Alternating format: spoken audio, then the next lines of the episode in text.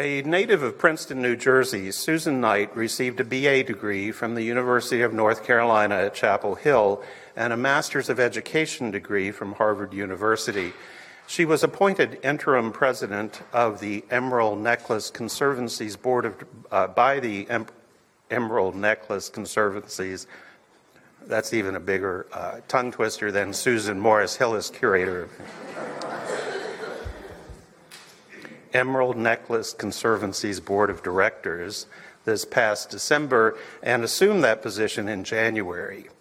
And it's been in that role that she has been responsible for the day to day operations of the Conservancy, for the long range planning needed to ensure its fiscal health, and for implementing the organization's mission to protect, restore, and maintain the grounds and spaces that make up Boston's Emerald Necklace.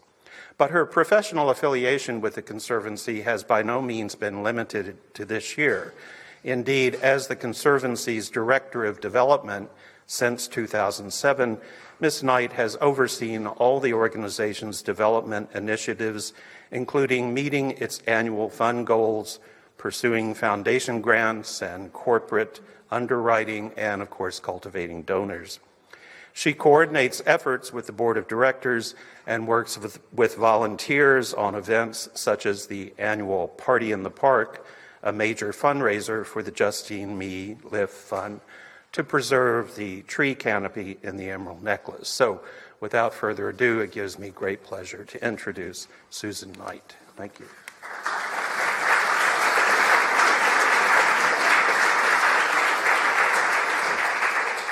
Thank you, David.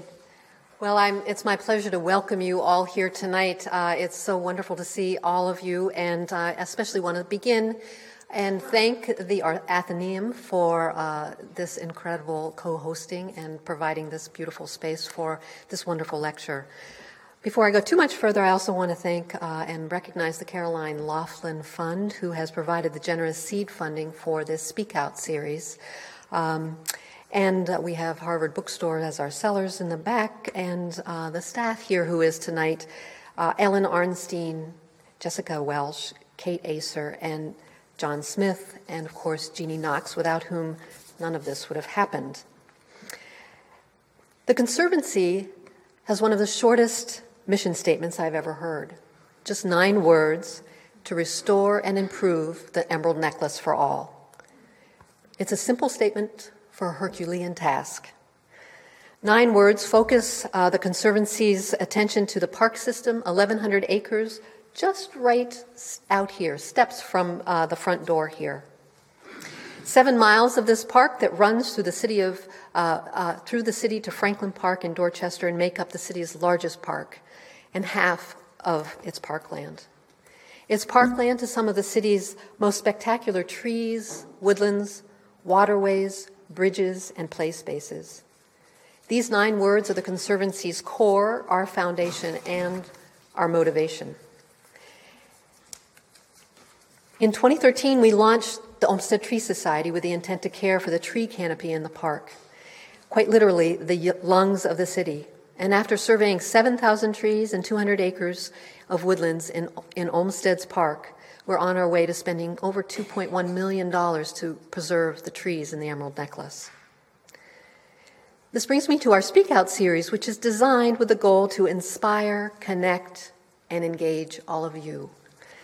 We couldn't have a more uh, apt speaker to uh, get us to those goals tonight. Lauren Meier is a landscape preservationist with a special interest, obviously, in the Olmsted firm. She's currently an editor of the papers of the Frederick Law Olmsted and was the primary editor of the master list of design projects of the Olmsted firm from 1957 to 1979. I'm sorry, from 1857 to 1979. As the founding coordinator of the National Park Service's Historic Landscape Initiative, she developed groundbreaking national policy and technical assistance related to the treatment of historic landscapes.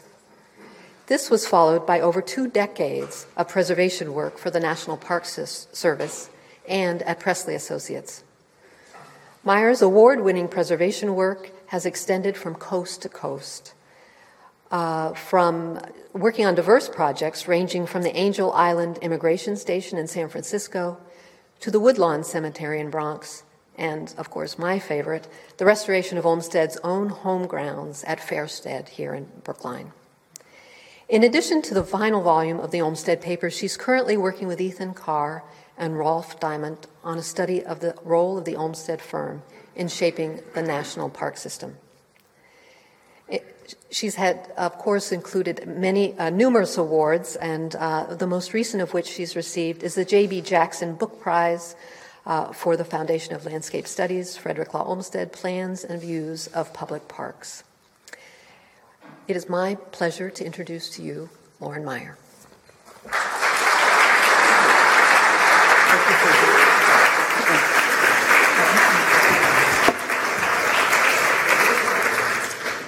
Thank you, Susan and David, and uh, thank you all for coming here on a great day to celebrate parks. Today, I will share with you some images of Frederick Law Olmsted's most important design concepts for civic park projects from New York to Yosemite as illustrated in this volume of the Olmsted Papers. Many people in this room know far more about the individual park histories than I, as well as the work of individual firm members. So I hope you will speak up um, during the discussion, and you all know who you are, so, so don't be shy. Wrong button. There we go. This work is the 11th volume of a 12 volume series devoted to the writings of Frederick Law Olmsted. Charles Beveridge is the series editor, and this volume marks the first of two volumes we are working on that present illustrative materials to visually describe Olmsted's design concepts. Frederick Law Olmsted is widely recognized as the founder of the professional practice of landscape architecture in the United States. And his firm grew over time to include his stepson, John Charles Olmsted, son, Frederick Law Olmsted Jr., and many, many others, such as Warren Manning and Charles Eliot, who had significant design careers in their own right. Over a period of about 130 years, the, film, the firm consulted on approximately 6,000 design projects nationwide and abroad. But the focus of the Olmsted Papers is the ideas of its founder, Frederick Law Olmsted Sr., as expressed in his written work. Born in Hartford, Connecticut in 1826, Olmsted had a diverse upbringing and undertook many professions before finding his calling well into his 40s.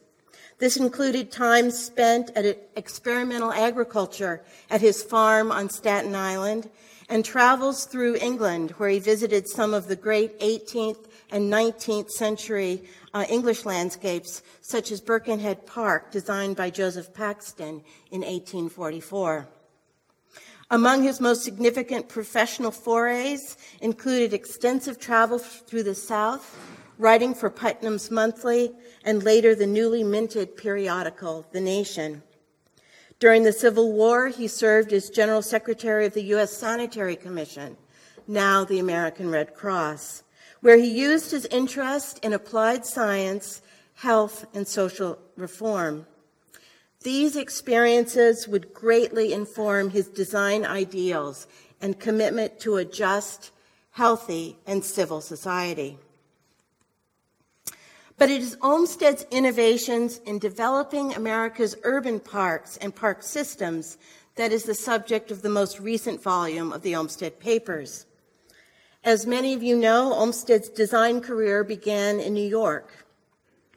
In 1844, landscape designer, horticulturist, and writer Andrew Jackson Downing began to advocate for a central park for New York City in response to rapidly expanding population and crowded conditions in some parts of the city. By 1857, the stage had been set with a site selected and a design competition proposed for the new park. Olmsted was initially hired as a by the administrators to direct clearing the selected site in pre- preparation for construction of the new park. Following Downing's, Downing's untimely death in 1852, his then design partner, Calvert Vaux, invited Olmsted to join him in developing an entry for the competition. Olmsted and Vaux submitted the winning entry titled Greensward in April 1858, following the competition rules that required the plan to be done at one inch equals 100 feet. So the drawing measured some 12 feet in size. Vaux designed a vast number of bridges, and Olmsted, drawing on his experience in England, laid out a complex plan with walks and drives, rustic, picturesque features, and areas of greensward open grass, and informal plantings of trees. Following the competition, Olmsted assumed the role as architect in chief and later superintendent to oversee the management, and administration, and initial phase of construction of the park, which at times um, included as many as 4,000 workers. Perhaps one of the most important elements of the design is its circulation system, often called a separation of ways, where bridges and elevation are used to physically and visually separate different uses in the park. Here we see a detailed cross section drawing for Bridge E over the transverse road, the oval bridge over a bridle path, and a view of the wide carriage roads. Olmsted's approach to separating different modes of travel such as carriage roads, bridle paths, bike paths, and pedestrian walks and paths, has helped many of these 19th century parks transition into the, into the introduction of the combustion engine in the 20th century, also known as the automobile. The mall or promenade provided a gathering place for concerts and other entertainment, while much of the design of the park features curvilinear elements and a more naturalistic style, Olmsted recognized that a sym- symmetrical arrangement of trees and a grand promenade would be an essential feature in, in a metropolitan park. But it did not dominate the park and was enclosed with informal plantings and irregular terrain so that its formality is only apparent when you're inside the confines of the mall itself. In addition, the terminal feature of the mall was not a monument, but rather the lake and hillside of the Ramble. Swampy conditions in the pre part landscape were dredged and flooded, to create several water bodies that provided scenic and recreational features. Olmsted had experimented with new technology to manufacture and install drains at his Staten Island farm. And he brought that knowledge to implement a thorough, what he called a thorough drainage system for Central Park. Here, the informal pond near 59th Street, and in the center and right, we see the Central Park Lake, loaded, located just north of the mall, designed for boating and skating and surrounded by lush plantings.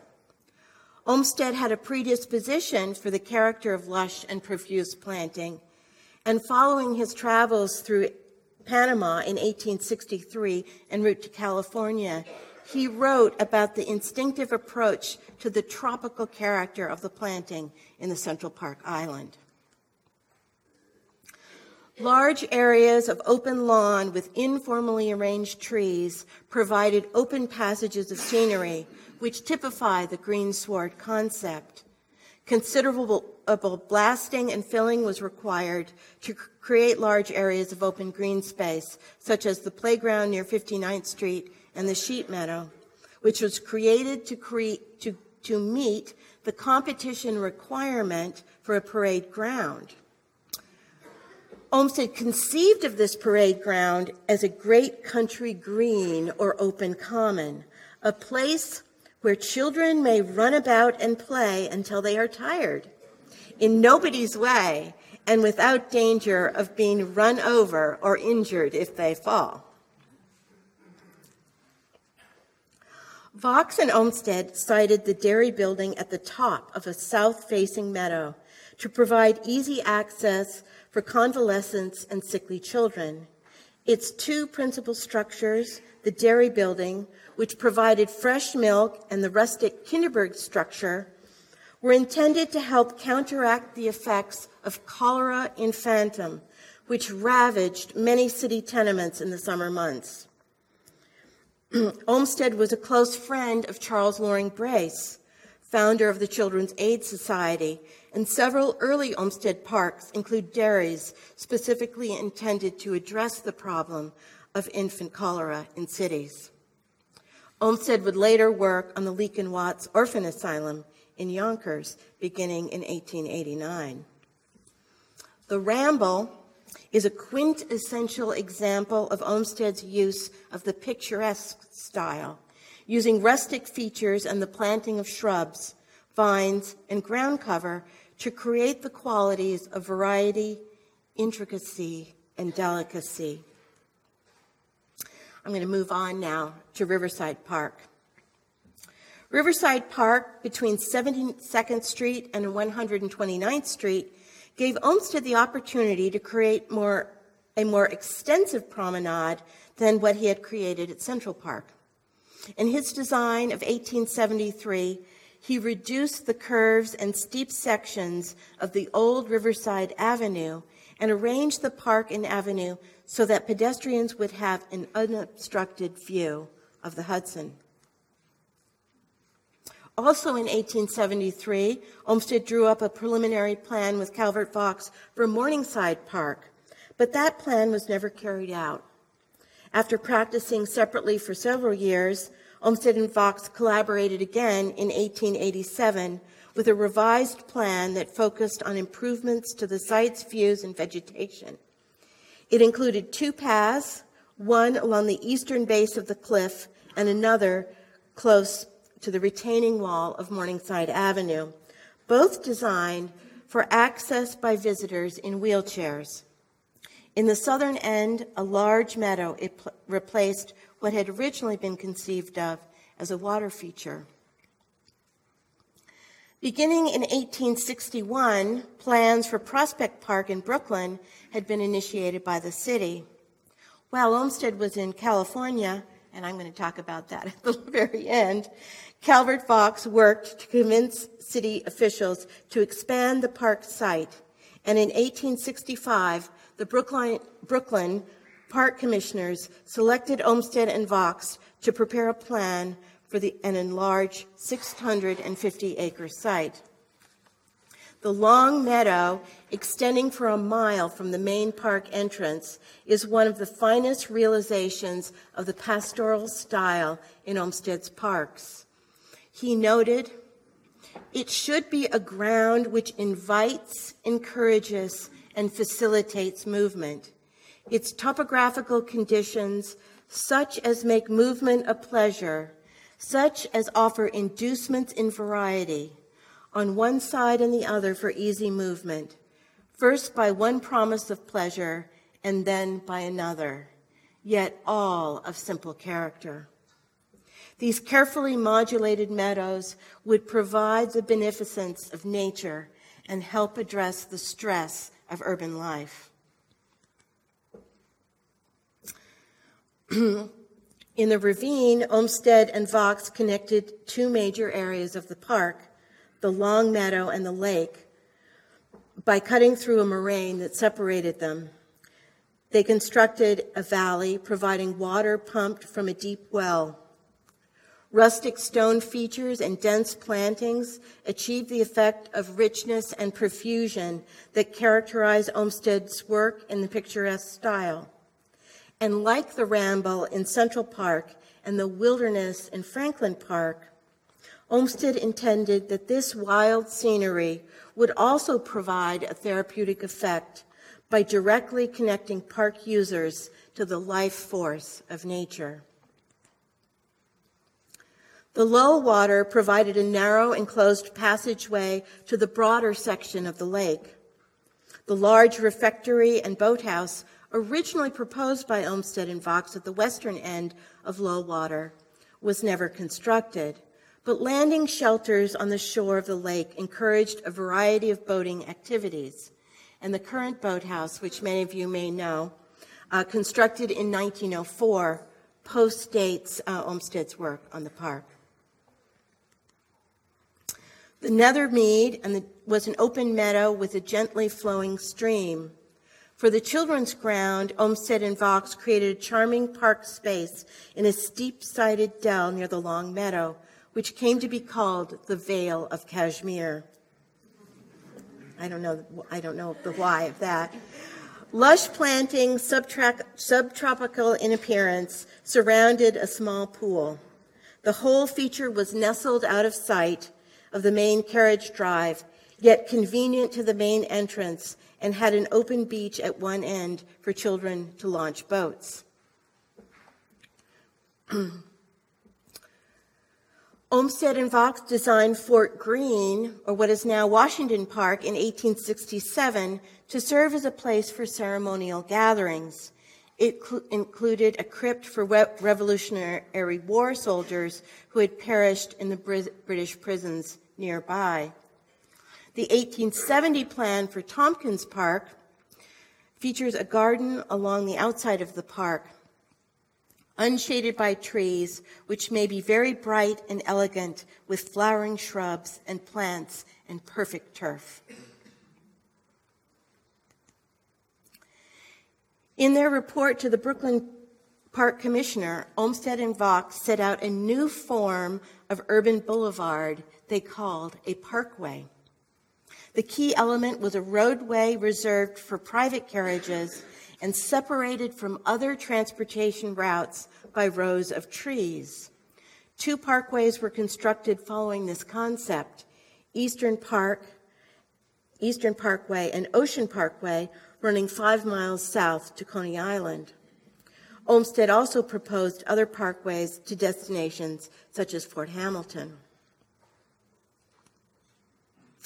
Between 1868 and 1874, Olmsted and Vaux designed their first comprehensive park and parkway system for Buffalo, New York. The exhibit plan submitted for the 1876 centennial in Philadelphia shows the overall park system and included watercolor renderings of each of the component parks. Olmsted was con- particularly proud of this system as it integrated into his parkway concept the radial street pattern previously planned by Joseph Ellicott in 1804. Of this plan, Olmsted called Buffalo the best planned city in the country, if not the world. The Buffalo, the Buffalo Parkways were his first to physically connect two parks. With their general width of 200 feet. That includes uh, divided circulation routes and generous uh, planted areas in between. The Buffalo Parkways rivaled their Parisian counterparts. Delaware Park was designed exclusively for boating and rambling through the landscape, with venues for team sports and crowds relegated to other parks, the front and the parade. These views of the lake show its mature vegetation and boating activities. Situated at the point where Lake Erie begins its headlong course down the Niagara River to the falls, the site of the front had a unique view over Lake Erie. Olmsted noted, a river effect such as, as can be seen, I believe, nowhere. It's, you know, the 19th century language. A certain quivering of the surface and rare tone of color, the result of the crowding upward of the lake waters as they enter the deep portal of the Niagara.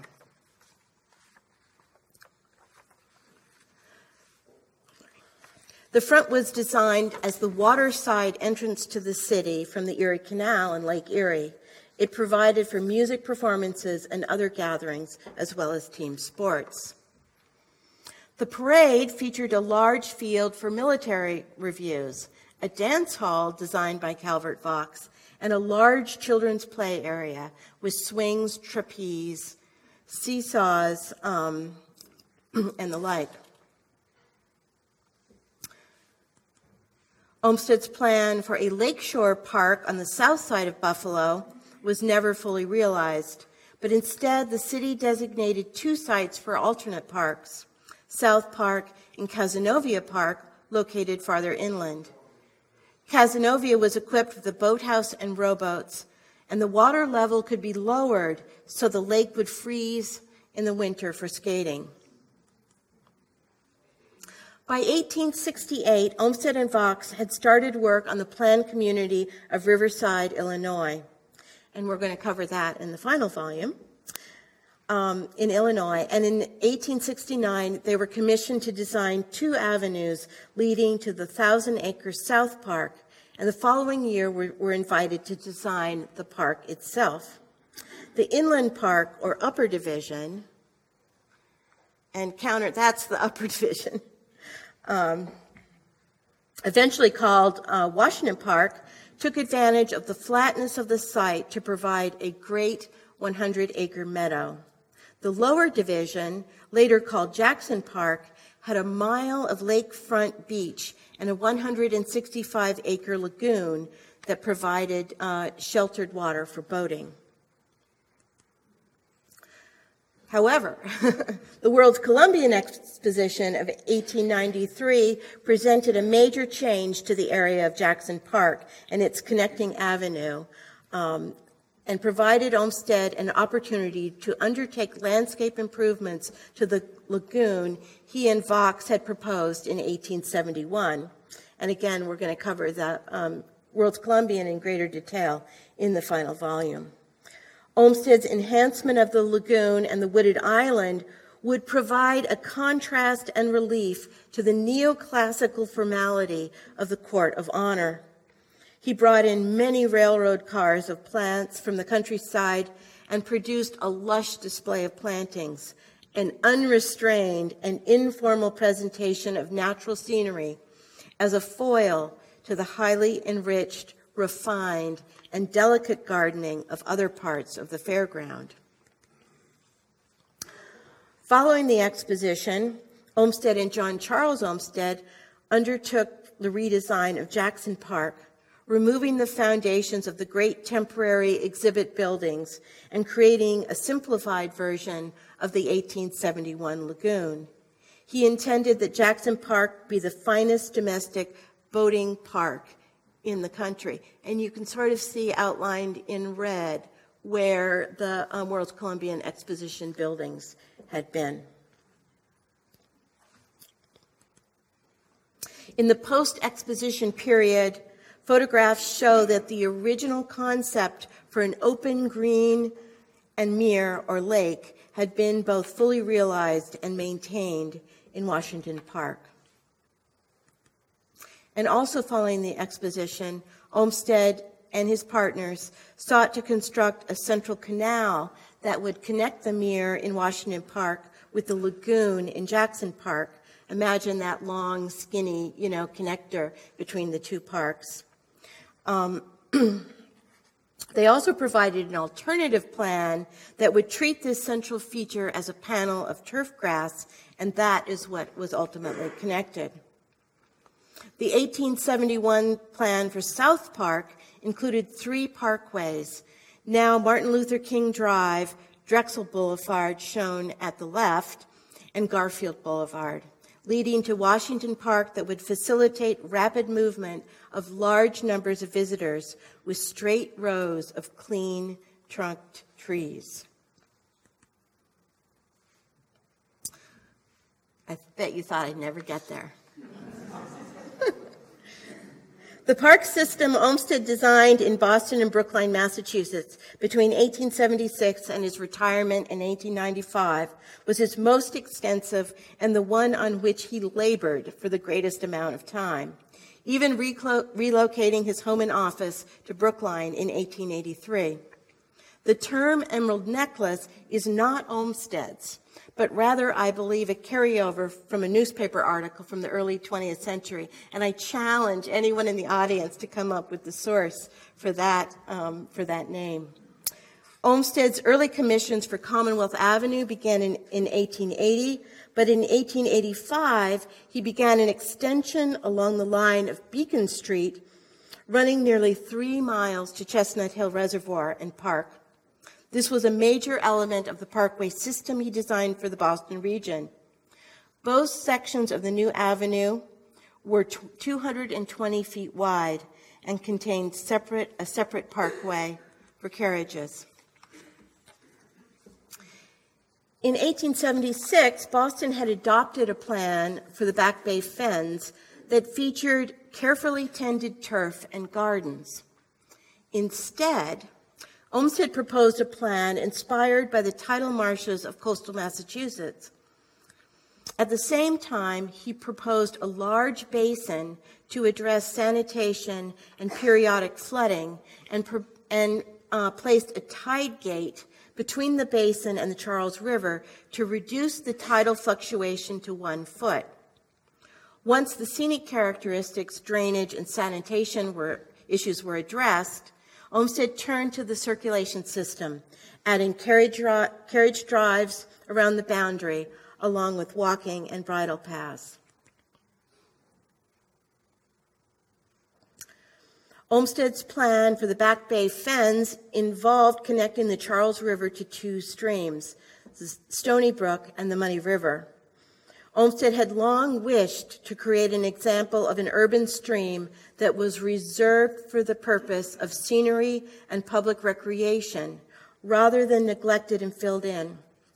In Boston, this also required work in the fens to eliminate the tidal salt wash pardon me, the tidal saltwater infiltration from the Charles River into the Muddy River.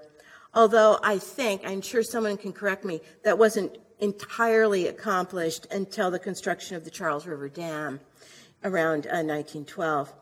Um, Olmsted radically altered the shape of the Muddy River, straightening and deepening its course to enhance floodwater storage, and grading the banks to provide a platform for walks and bridle trails. Once this was accomplished, he created plans for a succession of mast planting and opening of views between paths and streams. Construction and after construction photographs show the detail of engineering de- design and the character of the planted landscape approximately 15 years after construction. And I think these are some of the very best examples of sort of during construction and after construction in uh, the Olmsted collection. I'm just going to run through those. This is a view downstream from the Longwood Bridge in 1892 and after construction in uh, 1907, and a view upstream from the Longwood Bridge and the same view in 1907. Shortly before his death, the next park area upstream was named in Olmsted, Olmsted's honor. In the section that became Leverett Pond, he replaced the brackish swamp with a freshwater pond bordered by paths and beaches. Upstream, a series of small natural history pools and, ba- and a babbling brook connected to Ward's Pond. Jamaica Pond, the primary feature of Jamaica Park, existed when the Boston Park system was planned. Olmsted's design proposed limited changes to the configura- configuration of the pond. His primary concern was provision for the parkway on the east side, with other areas of the park designed to provide access to and experience of the landscape. The section of the parkway between Jamaica Pond and Franklin Park, running past the Arnold Arboretum, represented Olmsted's true vision for a parkway, a series of separated travel ways 200 feet in width with the widest, the Arborway, reserved for private carriages and equestrians. The parallel roads, each separated by a row of trees, provided sidewalks and a road for carts and wagons. Charles Sprague Sargent approached Olmsted in 1874 with the idea of making the newly established Arnold Arboretum part of the Boston Park system. Working together, they were able, able to secure cooperation between the city and Harvard College. Sargent retained control over the scientific arrangement of plantings, and, open, and Olmsted prepared plans for roads and drives the city would build and maintain. And we're going to delve into this also in greater detail in the next volume. The roughly 500 acre site of Franklin Park provided varied terrain well suited for a large park. Olmsted created two plans, the first in 1885 and the second in 1891, which responded to pressure for a water feature, adding a small brook and pond. 335 acres were described as a country park designed with the intent of simplicity of treatment and experience of landscape, nothing decorative. Turf would be kept short by sheep rather than lawnmowers. Native plants were preferred, and, quote, cockneyfied, cockneyified garden toys are to be eschewed, he wrote. The cove like dale also part of the country park, had a special charm that was enhanced by vine covered by a vine covered boulder arch at its entrance and provided open lawns for temporary sports such as lawn tennis. Olmsted used small features as well as large features to develop a different architectural vocabulary from the one he had employed working with Vaux in New York. In the rocky New England landscape, he developed a bold rustic style that rejected both decoration and elegance in favor of nature and place. And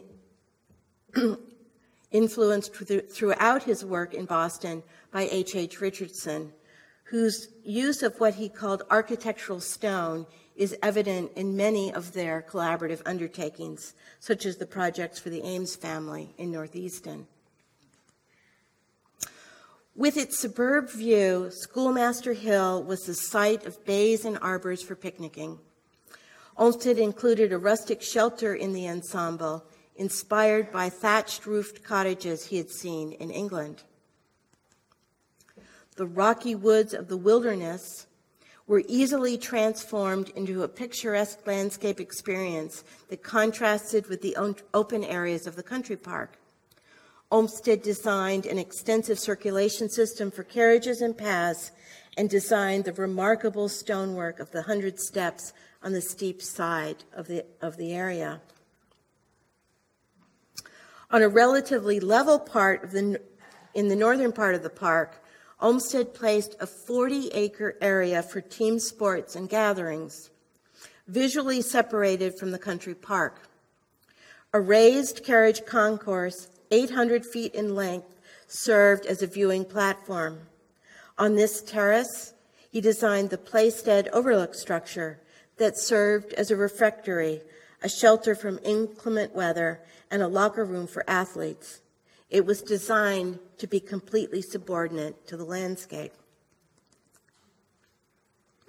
Olmsted planned a formal promenade, music court, and playground extending from the Playstead south to Refectory Hill.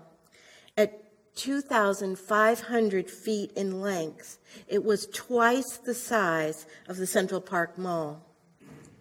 Joined to the greeting by a short drive was a large refectory that, while formal in design, did include an open air pergola for patrons with views of the country park. uh, moving to Charles Bank. An embankment along the Charles River contained a waterside promenade and boat rental facilities. Here, Olmsted created the first comprehensive set of gymnastic facilities for men, women, boys, and girls to be offered free of charge in a public park. He was particularly satisfied that the facilities attracted residents from the tenements in the North End. The main design element of the 1894 plan for Wood Island Park in East Boston was a drive along the outer shore of the island with views of Boston Harbor. Fill was added to make fields for baseball, cricket, lacrosse, tennis, and other, and other sports. The 1881 plan for Charlestown Heights provided a view over the Mystic River, a large playground, and tree lined plaza on Bunker Hill Street. The most striking feature of the small park was the boulder rockwork along the path that descended the steep bluff to Medford, Medford Street along the river. In 1891, Olmsted added uh, gymnastic grounds for men and women and a longer waterfront carriage drive so that this became the largest neighborhood recreation ground designed by FLO in the Boston region. Now, Rochester. Simplicity of treatment characterized Olmsted, Olmsted's plan for the 500 acre Genesee Valley Park. Much of the park design consisted of a large meadow and a circuit carriage drive. Paths along the river shore made the scenery accessible to visitors. Most of the land for Highland Park was given to the city of Rochester by the L. Wenginger and Berry Nursery, and a considerable amount of the plant stock remained on the site when the park was created. Olmsted supported the idea of creating an arboretum of shrubs that would not obstruct the view across the city um, towards Lake Ontario. The Children's Pavilion, designed by Shepley, Rutan, and Coolidge, provided a structure with views and open to cool breezes that could be used by city children to help combat the problem of cholera infantum, as in the dairy at Central Park. A significant component of Olmsted's 1893 plan for Seneca Park was the tree lined carriage drive that ran along both sides of the Genesee River Gorge serving as parkways and containing wide concourses with views of the river and gorge.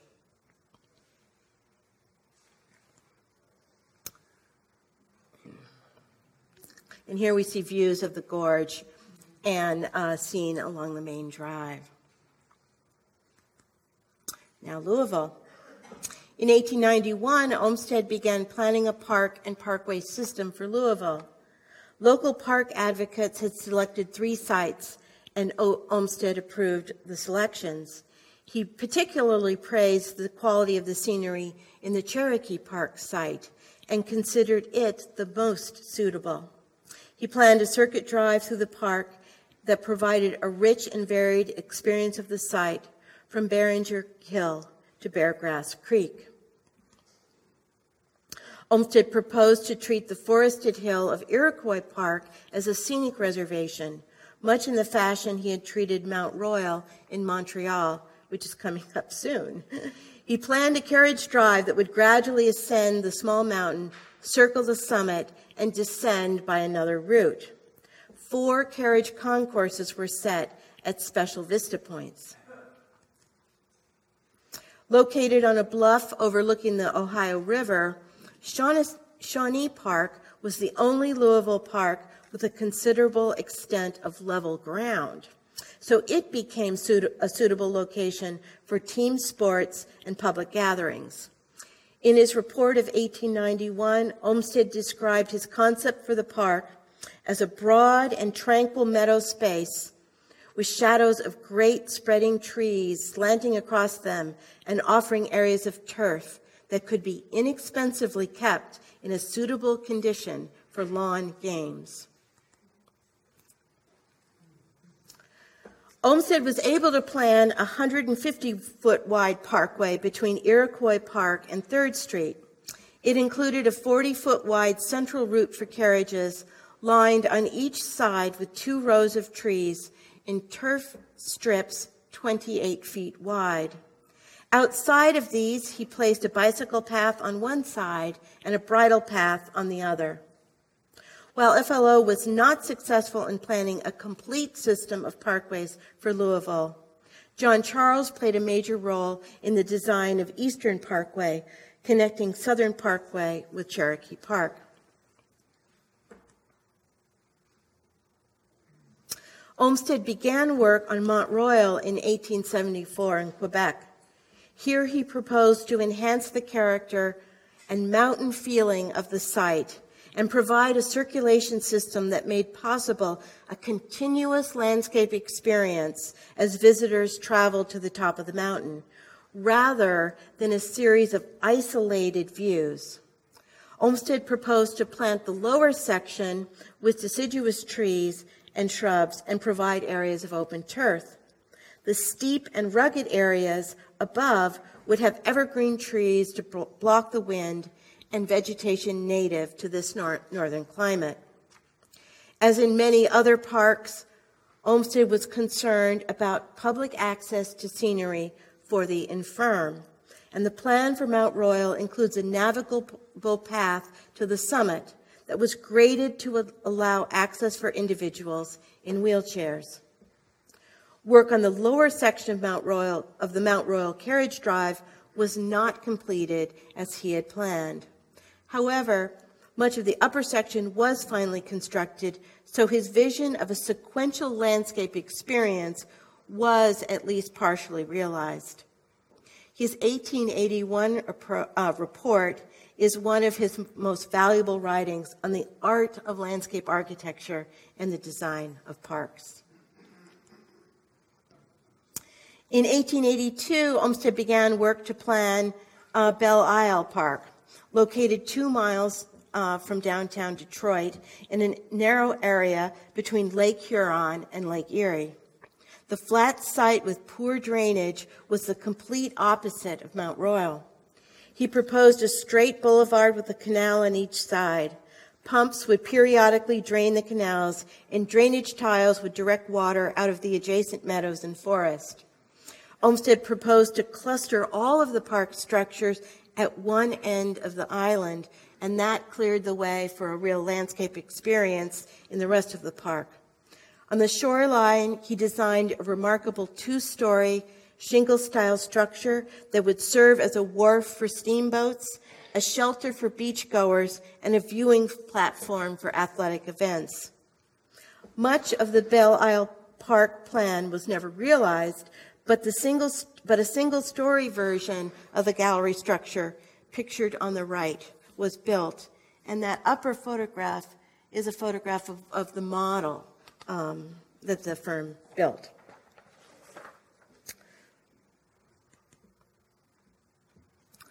Niagara was the scenic reservation Olmsted was most involved in and for the longest period of time.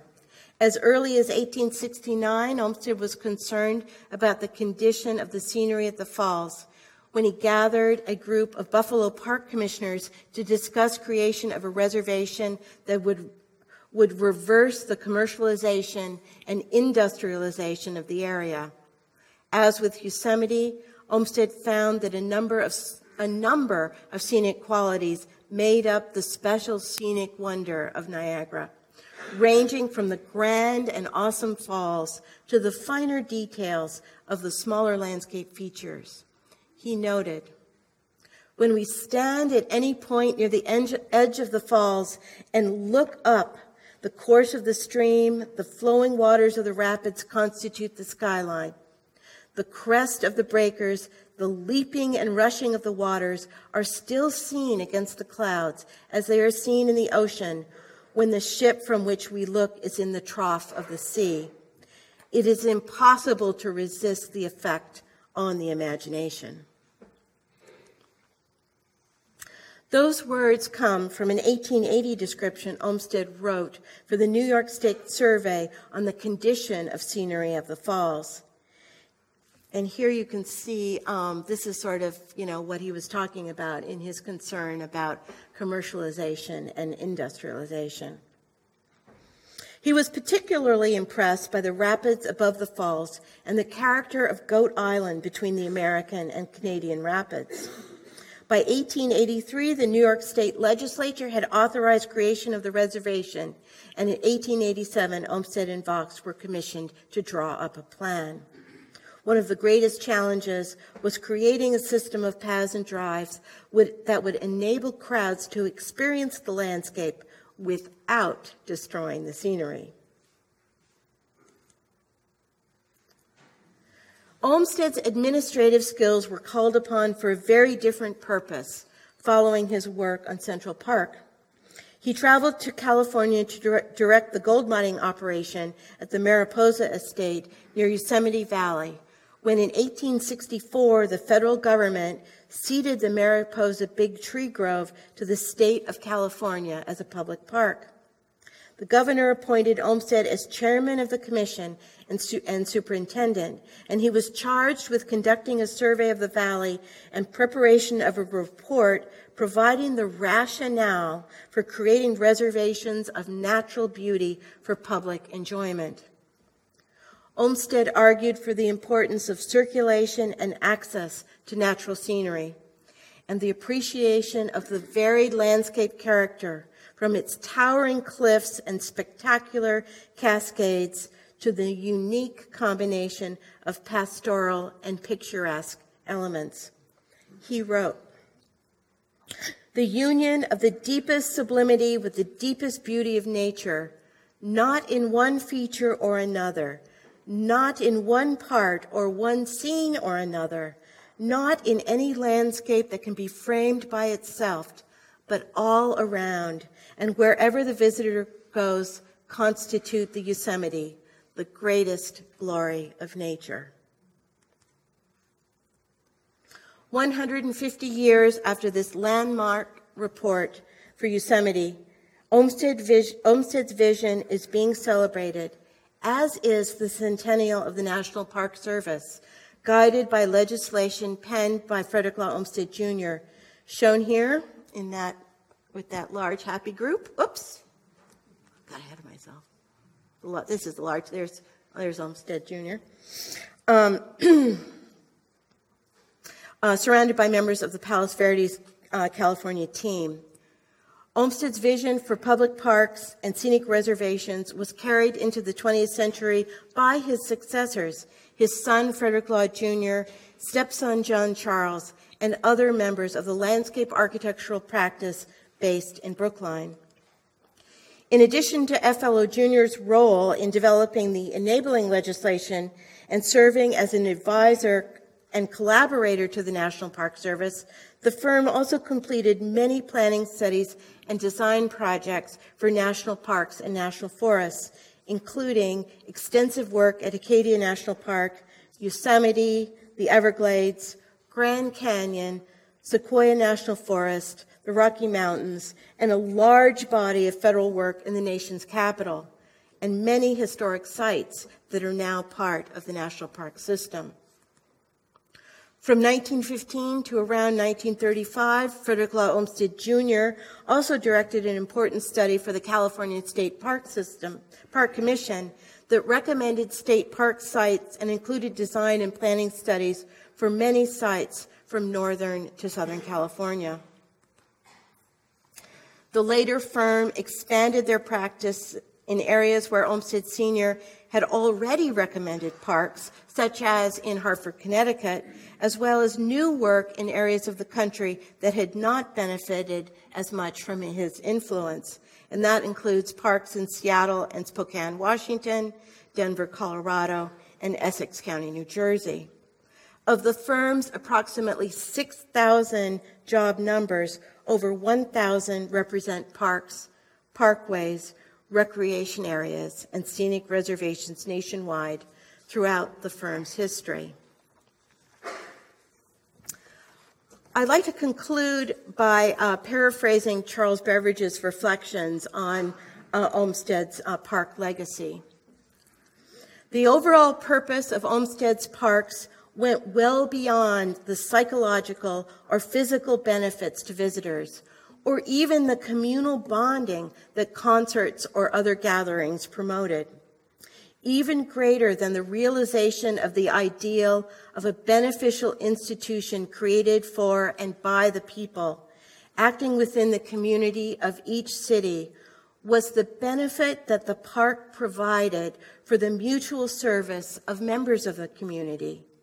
This was a quality that he valued greatly the intent to serve the needs of other members of a community to the fullest extent possible. Olmsted felt that the restoration of energy to serve the public good, to contribute one's bit to the welfare of the whole, was the most valuable accomplishment of his public, public parks. Our volume, Plans and Views, includes more parks and park proposals and images than I'm able to share with you today. These works include plans, drawings, uh, fine art paintings, historic photographs, stereographs, and other visual materials from a broad list of museums, archives, and libraries. Without these, including many here in the Boston area, particularly the Olmsted National Historic Site, the comprehensive study of this vast legacy would not be possible. And to you all, we are most grateful. Thank you.